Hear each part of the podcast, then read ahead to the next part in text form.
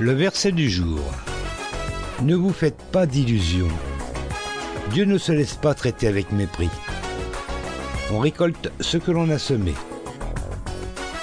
Galates chapitre 6, verset 7 dans la Bible du Semeur.